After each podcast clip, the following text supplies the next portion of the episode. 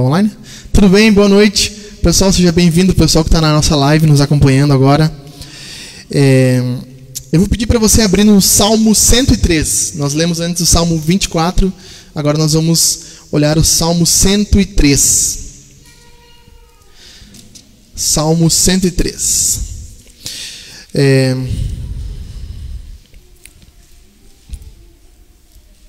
Salmo 103. Esperar vocês acharem. Um Salmo 103, a gente vai a gente vai ler todo ele, mas nós vamos focar agora no início no versículo 13 aos 18, ao 18, certo? O versículo 13 é o número menor, o 18 também, né, do 13 ao 18, e o 113 é o número maior. Certo? Gente, antes de nós começar, vou pedir para passar para frente o Connect, isso, né? A próxima tela é o Connect? Isso. Nossos Connects, então, nossos grupos de conexão. Nós temos terça-feira lá em casa, às 8 horas, aqui no Florestal, aqui pertinho. Nós temos quarta-feira na casa do Jô e da Gabi, na Boa União em Estrela. Então, se você é de Estrela, uh, fique convidado a estar conosco, tá?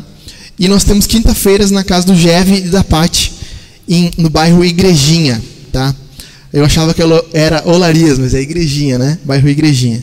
Então você pode nos chamar, pode me chamar para entender melhor qual é o, melhor horário, o melhor dia que você pode. É um momento ah, muito interessante de estar junto, né? Meditar na palavra, é, conversarmos sobre o que Deus quer nos ensinar. Tá? Pode passar mais um para mim, Gabi, tu deixa nesse aí já. Hoje eu quero uh, falar um pouco sobre o papel da paternidade, do Dia dos Pais. Então, já que hoje se comemora o Dia dos Pais, eu quero falar um pouquinho sobre isso, sobre paternidade, sobre hombridade, sobre masculinidade. E talvez as mulheres perguntem assim: "Ah, Dia dos Pais, né, meu? O que que eu quero ouvir um sermão sobre pai, né? Eu não vou ser pai, sempre vou ser mãe, né? Espero, a expectativa é que eu seja mãe, né? Mas ou vó, né? Ô vó, ô vó, desculpa, ô vó. Tem as mães que são pai e mãe, eu vou falar isso um pouquinho também. Tá? Então, assim, a gente uh, pensa assim: o que, que eu vou ouvir um sermão sobre paternidade, masculinidade? O que isso tem a ver com a minha vida? Acho que a primeira coisa que a gente aprende sendo mulher, ouvindo um sermão desses, é o tipo de homem que eu devo buscar para me relacionar, ou buscar transformar o meu filho, ou buscar transformar alguém que está na minha casa, na minha família. Esse é o tipo de homem que a Bíblia demonstra e mostra como um padrão, um pai padrão. Então, assim, quando uma mulher escuta isso, uma menina escuta isso, né, uma adolescente escuta isso, o que ela deve pensar desse sermão? A primeira coisa, esse é o tipo de homem que eu devo buscar. Esse é o tipo de padrão que eu devo tentar achar num homem. É isso que Deus está me ensinando a procurar num homem, ou tornar o meu filho, ou tornar aquele que tem vivido comigo ali na minha casa. Então, esse é o padrão que Deus estabelece. É, antes de eu explicar um pouco como hoje é dia dos pais, nós queríamos e, fizemos que as crianças ficassem com os pais hoje, né? A Aninha, a Aninha, a Aninha e a Amandinha, né? Estão a Amandinha tá com a mamãe, né? No caso, eu tô aqui. A Jaque disse pra ti que tá lá em cima é fácil, né? Mas eu quis que as crianças ficassem nos colos do, da mãe do pai, tivessem nesse ambiente aprendendo um pouco também sobre o que, que é junto com o pai e com a mãe, estando junto ouvindo sobre isso. Às vezes a gente acha que a criança não entende nada, mas ela entende. Ela escuta, ela sabe, ela percebe o que ela está ouvindo, ela compreende alguma coisa. Então é bom que ela esteja. E a partir de domingo que vem, nós vamos iniciar um material novo com as crianças que a gente comprou. Então vai ser bem legal, a gente vai decorar a sala ali e vai, vai começar um material novo com elas. Então dá essa pausa também para a gente estruturar melhor o nosso tempo. Certo? Vamos ler os versículos e aí depois eu continuo falando. É, tem uma frase que diz assim: sempre leia o texto, porque é a única coisa 100% correta que você vai falar. então, vamos ler o texto aqui, né? Versículo 13, então, tá? Vai dizer assim: Como um pai tem compaixão de seus filhos, assim o Senhor tem compaixão dos que o temem, pois ele sabe do que somos formados. Lembra-se lembra de que nós somos pós, somos pó. A vida do homem é semelhante à relva. Ele floresce como uma flor do campo, que se vai quando sopra o vento. Tampouco se sabe mais o lugar que ocupava. Mas o amor leal do Senhor, o seu amor eterno, está com os que o temem, e a sua justiça com os filhos dos filhos, com os que guardam a sua aliança e se lembram de obedecer os seus preceitos. Certo? Então, é, qual é a importância de nós falarmos sobre paternidade? E eu quero explicar para vocês um pouco porque eu pensei nesse salmo também. Primeiro de tudo, nós vivemos numa sociedade em que, infelizmente, existem 5,5 milhões de crianças sem o nome do pai na certidão de nascimento. 5,5 milhões de crianças não sabem quem é o pai dela, não sabe quem é o progenitor dela, quem deu origem à vida dela. 5,5 crianças crescem nessa situação. Se não bastasse isso, 11 milhões de famílias são formadas pela, pela mãe e pai, como a Dirce falou, né? Como a mãe que desenvolve o papel do pai. 11 milhões de famílias no Brasil são formadas por mães solteiras. Mães que criam os filhos na dificuldade, é, na loucura que é, que é isso, de criar o filho sem a ajuda do pai, sem auxílio de um homem para exercer o papel de pai. Quais são os danos psicológicos que as crianças sofrem com isso? Quais são as consequências em uma geração criada sem pai? Sem contar as inúmeras que têm um pai em casa, mas que o pai não serve para nada. É um órfão de pai vivo que se diz. Quais são as consequências psicológicas, quais são as consequências sociais dessas pessoas, dessas crianças crescendo em ambientes assim? A grande maioria dessas crianças crescerão com baixa autoestima, se sentindo menos, necessitando de uma aprovação exterior muito maior, necessitando mostrar o seu valor continuamente necessitando e buscando em outras pessoas esse desejo de ser reconhecido pelo Pai. Muitas dessas crianças, alguns de nós aqui, viverão situações de depressão e isolamento, onde elas sentem dor, sentem medos, sentem frustrações, mas não conseguem externar, não conseguem colocar para fora isso. Não tem essa segurança paterna de conseguir comunicar o que ela sente levando essas crianças à depressão, ao isolamento, à introspecção. Algumas dessas crianças crescerão em ambientes de agressividade ou suscetíveis à agressividade, vivendo em ambientes de agressividade, ou se tornando pessoas agressivas por causa de uma ausência paterna, de uma ausência de uma figura paterna. E a grande maioria dessas crianças sentirão culpa porque muitas vezes a separação, o divórcio se origina ou, ou, se culpabiliza a criança. Ah, foi por causa de ti que teu pai foi embora, foi por causa de ti que teu pai não quer, ou teu pai não vem te ver, o teu pai não te procura, o teu pai não, não quer estar contigo. A criança espera o pai, o pai nunca vem, o pai não liga, o pai não atende, o pai não vem atrás. E a criança começa a se sentir culpada. Puxa, por que isso acontece comigo? Por que, por que, que meu pai não me quer? Por que, que meu pai não, não, não me valoriza? Isso vai começando a transformar a mente dessa criança. Então as crianças elas estão, essas crianças que estão inseridas nesse contexto, tanto de sem paternidade quanto de mães single que eles chamam, ou mães solitárias, mães que criam os filhos sozinhos. Eu sou o filho de uma mãe que graças a Deus conseguiu nos criar sozinha. Eles crescem nesse ambiente que não é o ideal não é o ambiente que Deus sonha para a família. Não é o ambiente que Deus quer para a família. Qual é o ambiente que Deus deseja para a família? O ambiente onde o pai esteja ali, exercendo o seu papel de masculinidade barra paternidade. A Bíblia é muito clara: o homem é o cabeça do lar, ele é o responsável pelo lar, ele é o líder do lar. É ele quem está à frente, é ele que lidera a casa, é ele que segura as pontas, é ele que assume a culpa das coisas, é ele que, como Adão era o, representante da humanidade e Jesus se torna o nosso segundo representante, ele representa a sua casa. Até um tempo atrás as mulheres não votavam. E aí elas, muitas diziam assim: ah, isso é, é, é o machismo. Mas era uma visão puritana, ou que os puritanos tinham a respeito da, da estruturação da sociedade, em que o homem era o cabeça e ele, quando votava, representava a sua casa. Assim, quando nós votamos nos, nos deputados, vereadores, prefeitos, eles nos representam. Então, as mulheres não votavam não por causa de um sistema opressor machista, mas porque os homens eram representantes dos seus lares. Tá? Então, o homem ele é o cabeça. Deus sempre sonhou isso para a família, que o homem fosse o responsável pela casa. O homem também ele é responsável como um professor, ele é responsável pela educação, né, Jeve? Né, Ju? Ele senta com a sua família em casa, ele abre a Bíblia, ele lê a Bíblia, ele prega para sua esposa, ele ora sobre os seus filhos, ele põe a barriga na mão da esposa, né, Gabi?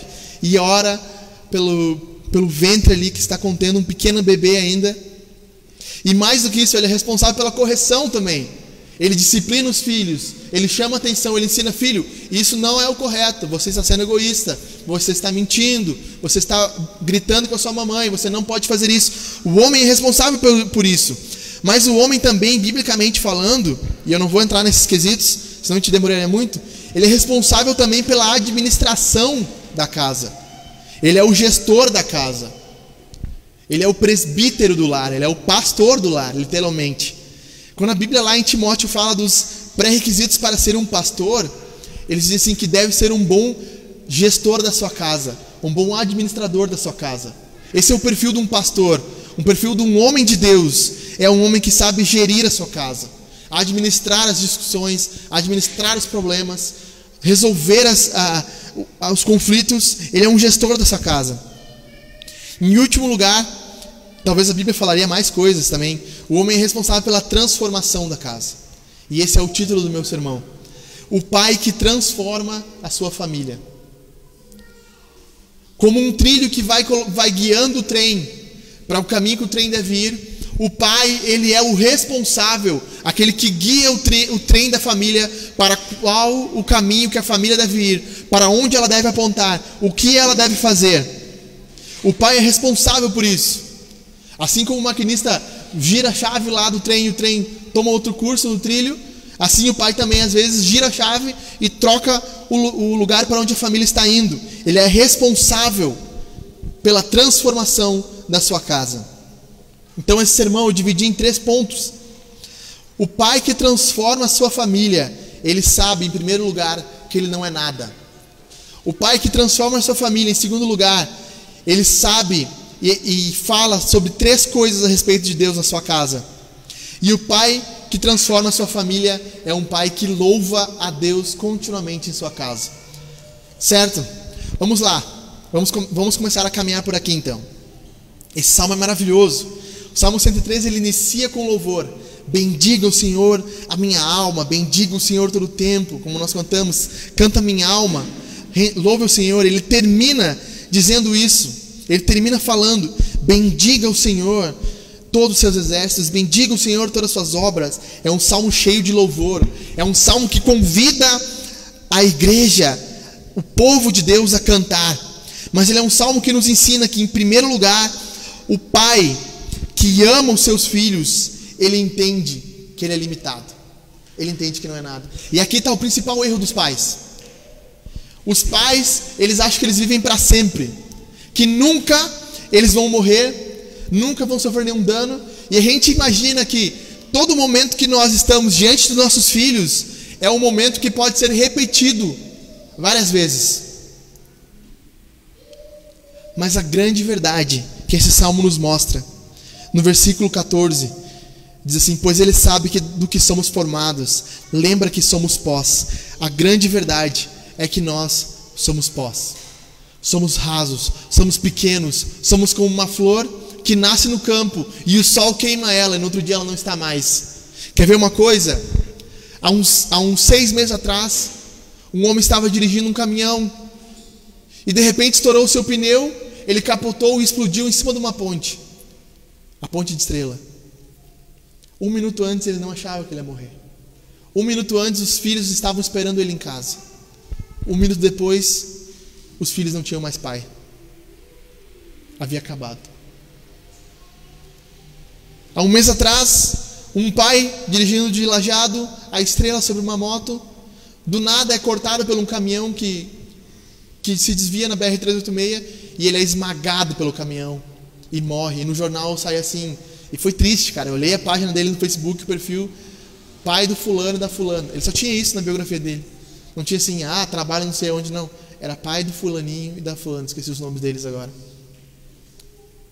Num instante, pum, acabou. Não tinha mais. Aquele último abraço que ele achava que era constante, que ele poderia dar de novo e de novo e de novo. Aquela última palavra de sabedoria que ele achava que ele podia dar de novo e de novo e de novo, ele não pôde. O último eu te amo que ele disse, que ele achava que talvez diria novamente, ele não disse mais. Era o último. O grande erro dos pais hoje é achar que, que eles são eternos. É achar que eles não são que eles, que eles vivem para sempre. A ruína de um lar é o homem sentir-se ilimitado. Quando um homem começa a sentir-se que ele pode levar tudo de qualquer jeito, que ele vive para sempre, isso está caminhando para a ruína. Um homem sábio, ele senta com seus filhos, ele mostra para sua família constantemente todo momento que ele tem com essa família, ele está diante, talvez, do último suspiro. E ele entende, como o salmista diz aqui, do que ele é formado. Ele é pó. Ele olha para os seus filhos e diz: Filhos, eu sou um pó. Eu sou raso, eu sou breve, eu sou como uma folha. Eu estou aqui hoje, amanhã posso não estar mais. Hoje eu posso abraçar você, amanhã você pode ser um órfão. O pai que não entende isso, ele desperdiça momentos preciosos com seus filhos. Mas o pai que entende, que entende isso, ao contrário de viver depressivo, oh, posso morrer a qualquer momento. Não. Ele fixa numa coisa melhor. Ele fala: Filho, eu sou pó. Filho, eu vou morrer. Mas eu quero lhe falar uma coisa, meu filho. Eu quero lhe falar sobre um Deus que é o Verbo. Eu quero lhe falar um Deus que é o Eu Sou. Eu quero lhe falar sobre um Deus que é o Alfa e o Ômega. Eu quero lhe falar sobre um Deus que é o princípio e o fim. Eu quero lhe falar sobre um Deus que era, que é e que há de vir. Eu quero lhe falar sobre um Deus que é o princípio das coisas e o fim de todas as coisas. Filho, enquanto eu sou terreno infinito, o nosso Deus é infinito. Enquanto eu sou um pai pequeno, minúsculo, nosso Deus é um eterno. Filho, nós iremos morrer, mas o nosso Deus permanecerá. Filho, eu irei falhar, mas o nosso Deus não falhará. Filho, eu sou um pó, mas olha o que o versículo diz, versículo 17: Mas o nosso Deus tem um amor leal, o seu amor é eterno, que está sobre os que o temem.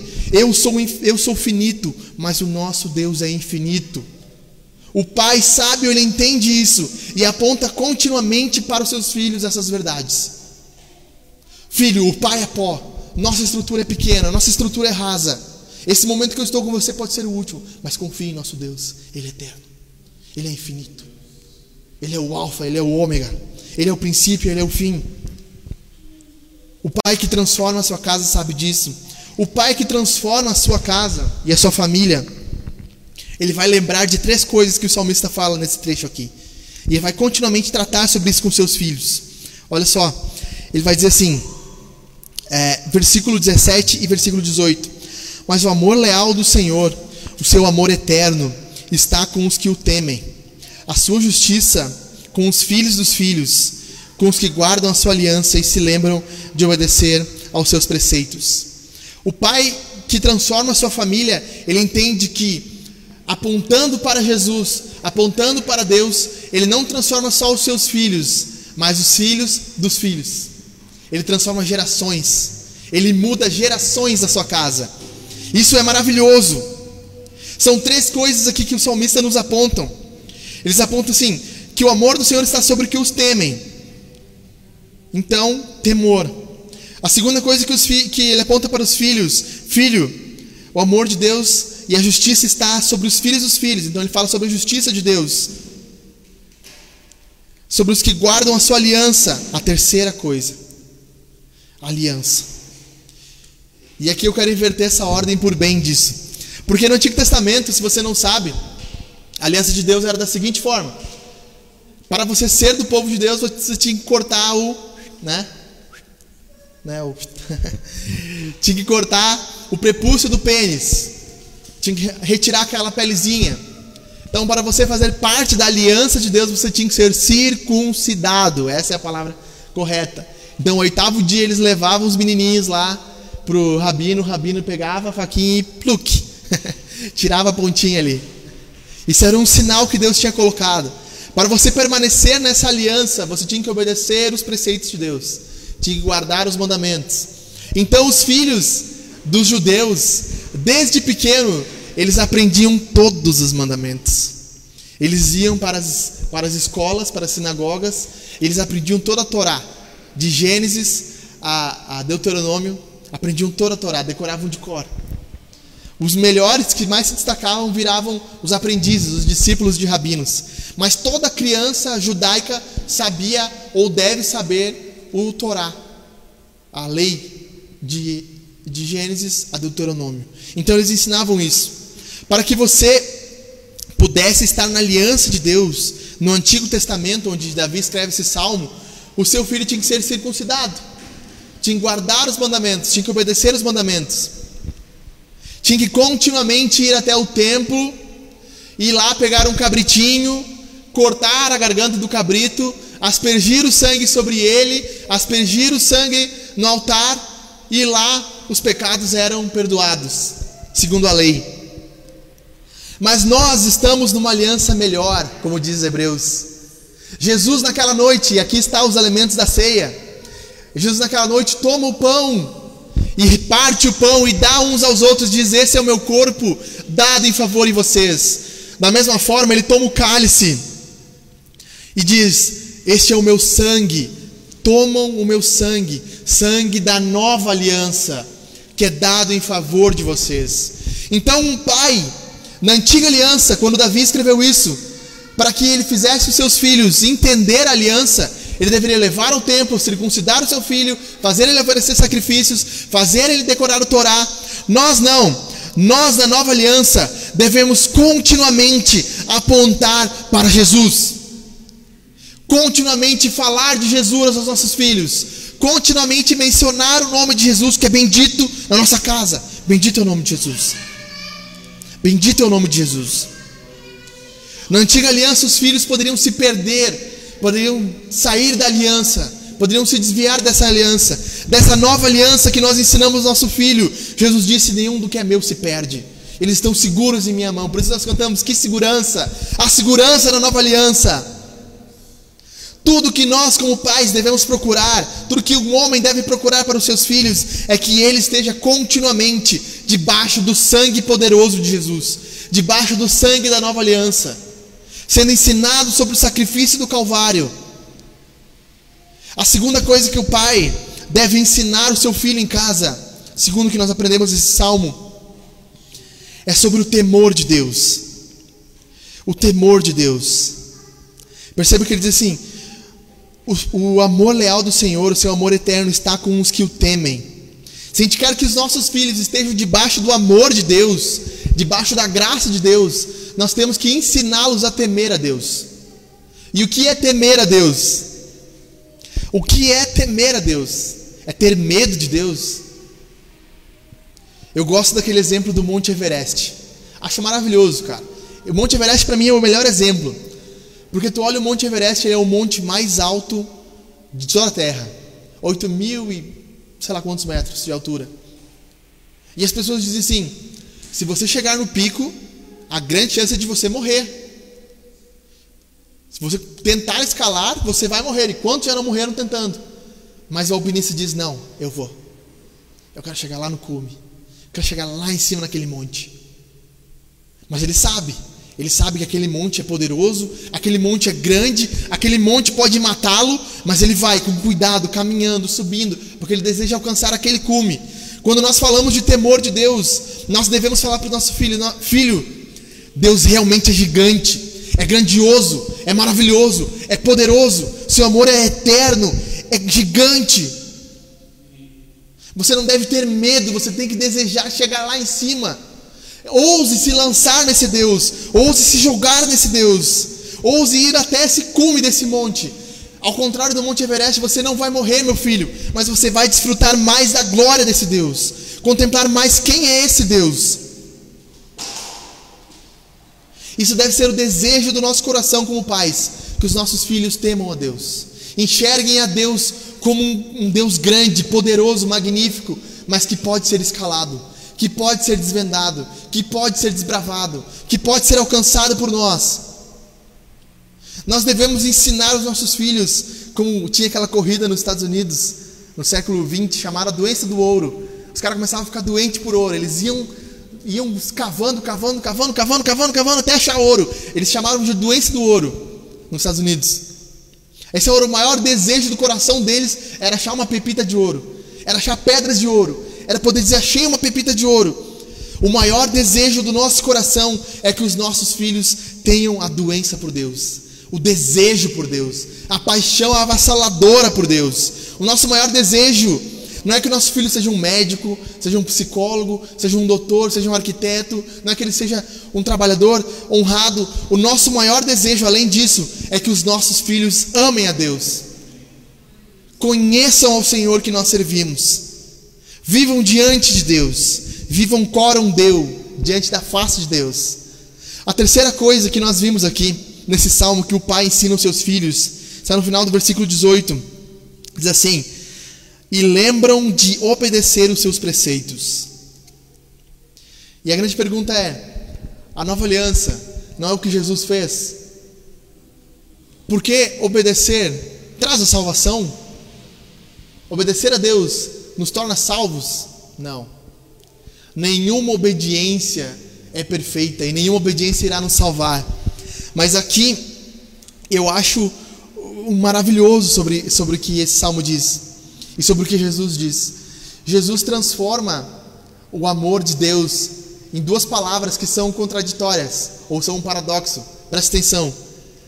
O amor de Deus por nós, o amor de Jesus por nós, por nossos filhos, é incondicionalmente condicional. Incondicionalmente condicional. Jesus ensina: se vocês guardarem os meus mandamentos, eu permaneço em vocês e vocês permanecem em mim. Há uma condicionalidade. Se não guardar os mandamentos, se você não guardar os mandamentos de Deus, você não permanece nele. Mas da mesma forma, Jesus diz: Todo mundo que vem a mim, de modo nenhum jogarei fora. Permanece em mim. Então há uma incondicionalidade da forma de dizer sim, nós estamos seguros de Jesus, mas também há uma condicionalidade se nós obede obedecermos os mandamentos. A obediência não conduz à salvação, mas a obediência mostra que nós somos salvos. A obediência não é o caminho da salvação, a obediência é o caminho do salvo. Entendeu a diferença? Obediência não é o caminho da salvação. Você não irá obedecendo, você nunca será salvo. Mas se você foi salvo, você irá obedecer. Irá ter um novo coração. Isso acontece por causa do novo nascimento. Isso acontece por causa do novo nascimento. Há uma mudança de quem nós somos. Mas acima de tudo, nós devemos mostrar para os nossos filhos: filhos, nós devemos guardar a lei de Deus, devemos guardar os mandamentos do Senhor, mas nós nunca faremos isso de forma perfeita. O único filho, homem perfeito, é Jesus. Isso muda tudo, eu quero depois falar sobre isso na aplicação. O único homem perfeito, meu filho, é Jesus Cristo. A nossa obediência às leis de Deus sempre serão imperfeitas, sempre serão falhas, sempre deixarão de ser perfeitas, mas a obediência de Jesus é perfeita. Jesus obedeceu tudo da lei. Quando ele vai se batizar, João fala para ele, João Batista fala para ele: Não, você não deve se batizar. O batismo é para arrependimento. Jesus fala assim: Eu devo fazer isso. Eu devo fazer isso para cumprir a lei, para que tudo seja cumprido. Jesus disse: nenhum J, nenhum tio, nenhuma pontuação da lei irá passar, toda a lei será cumprida. Ele cumpriu a lei. Ele cumpriu perfeitamente a lei. Ele guardou perfeitamente a lei. E em Jesus nós temos a obediência perfeita. Porque Deus não nos olha mais pelos, pelos olhos da Dirce. Ele não vê mais a Dirce. Ele não vê mais a Jaque. Ele não vê a Amanda, não vê a Ana, não vê o Rodrigo. Não, ele vê Jesus. Ele olha através de Jesus. E diz assim: se você está em Jesus, você está salvo, você está seguro, você é perfeito, você é sem mancha nenhuma. Em Jesus a sua obediência é perfeita. Mas Jesus eu desobedeço, eu sei, mas eu obedeço. Eu obedeci ao Pai. E em mim você tem completa obediência. Em último lugar, o Pai que transforma a sua família, ele continuamente louva a Deus em sua casa. Ele continuamente bendiz a Deus em sua casa. Salmo 115 diz uma verdade maravilhosa. Não precisa abrir, tá? Não precisa abrir. Salmo 115 vai dizer assim: Aqueles que adoram ídolos mudos e adoram estátuas, ah, se prostam a estátuas de madeira, se tornam como elas. O que, que o salmista está ensinando? Nós nos tornamos como quem nós adoramos. O caráter de Deus é formado em nós à medida que nós adoramos a Ele, nós bendizemos a Ele, nós louvamos a Ele. Quanto mais nós nos aprofundamos em agrandecer o nome de Deus na nossa casa, mais nós somos formados ao caráter de Deus. Por isso que o salmista diz: eles são como que eles adoram. E o que você adora em casa? Qual a sua maior adoração em casa? Do início ao fim, os seus filhos se tornarão aquilo que você adora. Se você adora o trabalho, os seus filhos adorarão o trabalho, se tornarão ótimos trabalhadores, mas só isso. Se você adora o dinheiro na sua casa, os seus filhos adorarão o dinheiro, talvez se tornarão ricos, se tornarão empresários, estarão um novo mercado, sendo um novo Ícaro de Carvalho, conduzindo pessoas à riqueza. Maravilhoso, mas será só isso. Só isso. Nós nos tornamos aquilo que nós adoramos. Nós nos tornamos aquilo que nós adoramos. Perceba a palavra bem dizer nesse salmo. Aparece sete vezes nesses 22 versículos. Ela aparece no versículo 1. Bendiga o Senhor a minha alma. Bendiga o Senhor todo o meu ser. No versículo 2: Bendiga o Senhor a minha alma. Não se esqueça de nenhuma das suas bênçãos. Ela aparece no versículo 20. Lê comigo. Bendiga o Senhor, vocês, os seus anjos poderosos, que obedecem a sua palavra. Versículo 21. Bendigam o Senhor todos os seus exércitos, vocês, os seus servos que cumprem a sua vontade. Versículo 22. Bendigam o Senhor todas as suas obras, em todos os lugares do seu domínio. Bendiga o Senhor a minha alma. O salmista ele explode em louvor, ele explode em adoração. Eu quero te dar três motivos para você louvar a Deus, segundo esse salmo. Versículo 19, olha o que o, olha o, que o salmista diz: O Senhor estabeleceu o seu trono nos céus, e como um rei domina sobre tudo que existe. Deus é soberano. Bendiga o Senhor, porque nada que acontece na sua vida, na sua casa, nas suas finanças, no seu trabalho, com seus filhos, na sua saúde, nada que acontece está distante da soberania de Deus. Os seus filhos têm que ouvir você bendizer a Deus em casa. Senhor, eu te bendigo. Eu te bendigo porque acabou o gás no fim do mês e eu estava sem dinheiro. Tu és bom, eu não sei como, parece ruim, mas é bom. E os seus filhos têm que ver isso. Tem que ver você louvando a Ele. Você tem que bendizer o Senhor na sua casa, porque o Senhor é justo. Olha o versículo 6, o que diz: O Senhor faz justiça e defende os oprimidos. E você diz: Meu filho, um ladrão está solto, está cometendo crime. Hoje os bandidos estão soltos, os bandidos estão engravatados, mas o nosso Senhor é justo, meu filho. Você acha que vai ser impune se você seguir o seu caminho? Não, Ele fará a justiça. O nosso Deus é justo e se manterá justo. E no fim dos tempos Ele estabelecerá um julgamento e não um conselho. Ele irá julgar o mundo. Mas papai, o mundo parece injusto. E Ele é, meu filho. Mas Deus é justo. E Ele irá estabelecer justiça. Mais um motivo para você bendizer o Senhor, isso aqui é maravilhoso. Versículo 3, acompanha comigo. É Ele quem perdoa todos os seus pecados. É Ele quem cura as suas doenças. Se nós estamos enfermos, nós podemos orar. Senhor, cure a nossa doença. Olha o versículo 4: Quem resgata a sua vida da sepultura e que coroa de bondade e compaixão. Versículo 5: Que enche de bens a sua existência, de modo que essa juventude se renova como águia. Olha o versículo 9: Que o salmista diz: não, uh, Deus não acusa sem cessar, não fica se ressentindo para sempre, Ele não nos trata como, conforme os nossos pecados, Ele não nos retribui conforme as nossas iniquidades. O que o salmista está dizendo? o nosso Senhor, nosso Senhor Deus, na cruz, botou todos os nossos pecados e Ele perdoa, meu filho, os nossos pecados.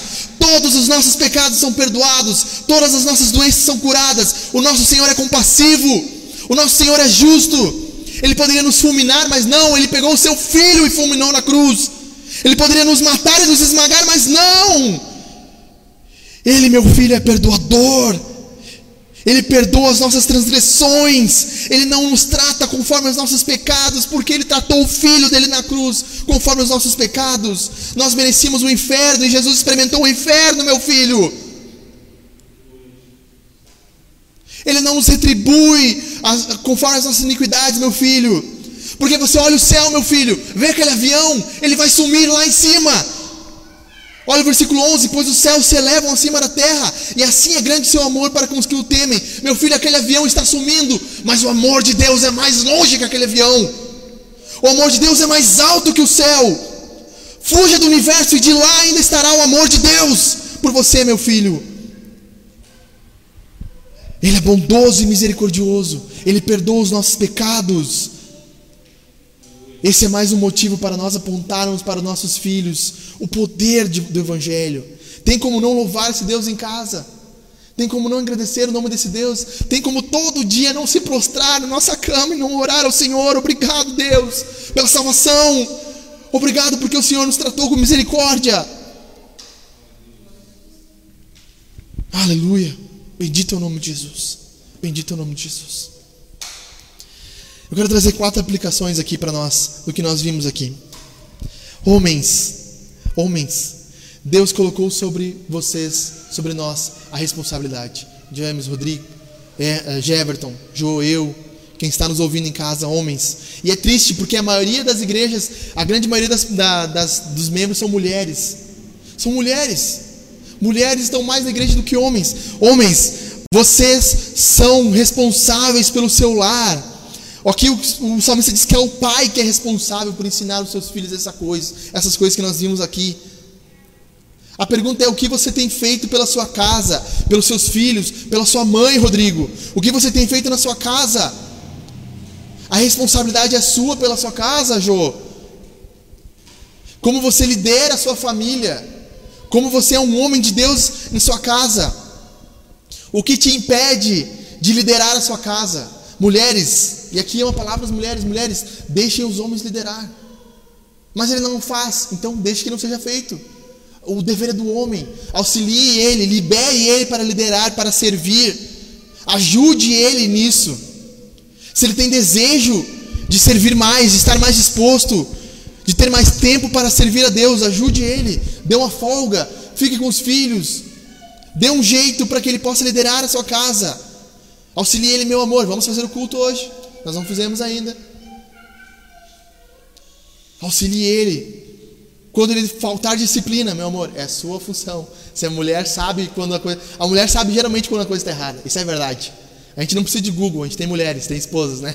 As esposas sempre sabem quando as coisas estão erradas. Então, tipo, se a mulher viu que está errado, ela pode falar: amor, está errado, faz diferente, muda, muda. Você é responsável pela sua casa. Segunda aplicação que eu quero trazer para você hoje. Nós devemos viver como se cada momento fosse o último. Sempre fica o mais importante para o fim. Sempre a última palavra é aquela mais importante, aquela que a gente mais lembra. Aquilo que ressoa na nossa cabeça. Só, desculpa, só lembrar do Peter Parker. A última palavra que o tio Ben falou para ele: Com grandes poderes vem grandes responsabilidades. E ele fica com aquilo na cabeça toda do Homem-Aranha, to, toda a série do Homem-Aranha está com isso na cabeça dele. Eu tenho poderes, eu sou responsável. A última palavra que o meu tio me falou era mais valiosa. Homem, pense sempre que aquele momento pode ser o último. Não esqueça. Sempre que olhar para os seus filhos, lembre que pode ser o último. E fale o mais importante para eles: Eu te amo. Eu te desejo.